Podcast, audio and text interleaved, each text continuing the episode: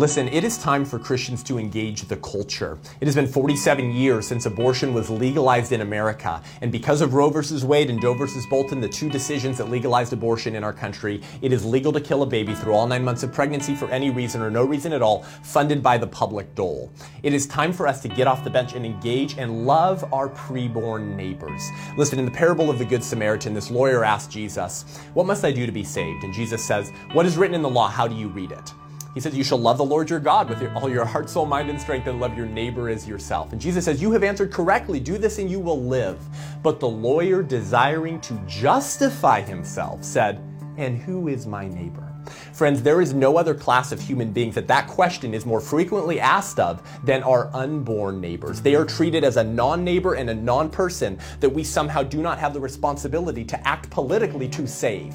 It's time for Christians to abandon their concern over partisan labels of being perceived as partisan hacks because we're willing to engage in the political tools that people bled to give us in this constitutional republic so that we can protect the only class of human beings that it is still currently legal to kill preborn children created in the image of God. Our opponents tell us, well, you can't be a single issue voter. You need to hold all of these issues uh, at a similar playing field. You need to juggle and take them all into consideration.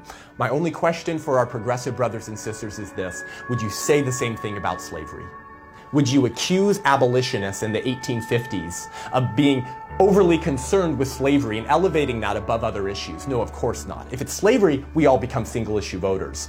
So I'm concerned that our Christian brothers and sisters are not as concerned about protecting our preborn neighbors as they would be for treating any other class of victims inappropriately and denying them that first and most important of all rights, the right to life. So we as Christians need to engage on the battlefield of abortion and we need to bring moral, spiritual, and political clarity to the issue of abortion. Listen, Dietrich Bonhoeffer, a man who fought his own country in their institution of genocide, once said, Not to speak is to speak, not to act is to act. God will not hold us guiltless. William Wilberforce, that great abolitionist in the British colony, says that a private faith that does not act in the face of, op- of oppression is no faith at all. It's time for us to learn from our spiritual forefathers, get our boots on the ground, get off the bench, protect our preborn neighbors, go to the polls, get pro life candidates elected who will respect their only job description to protect the life, liberty, and property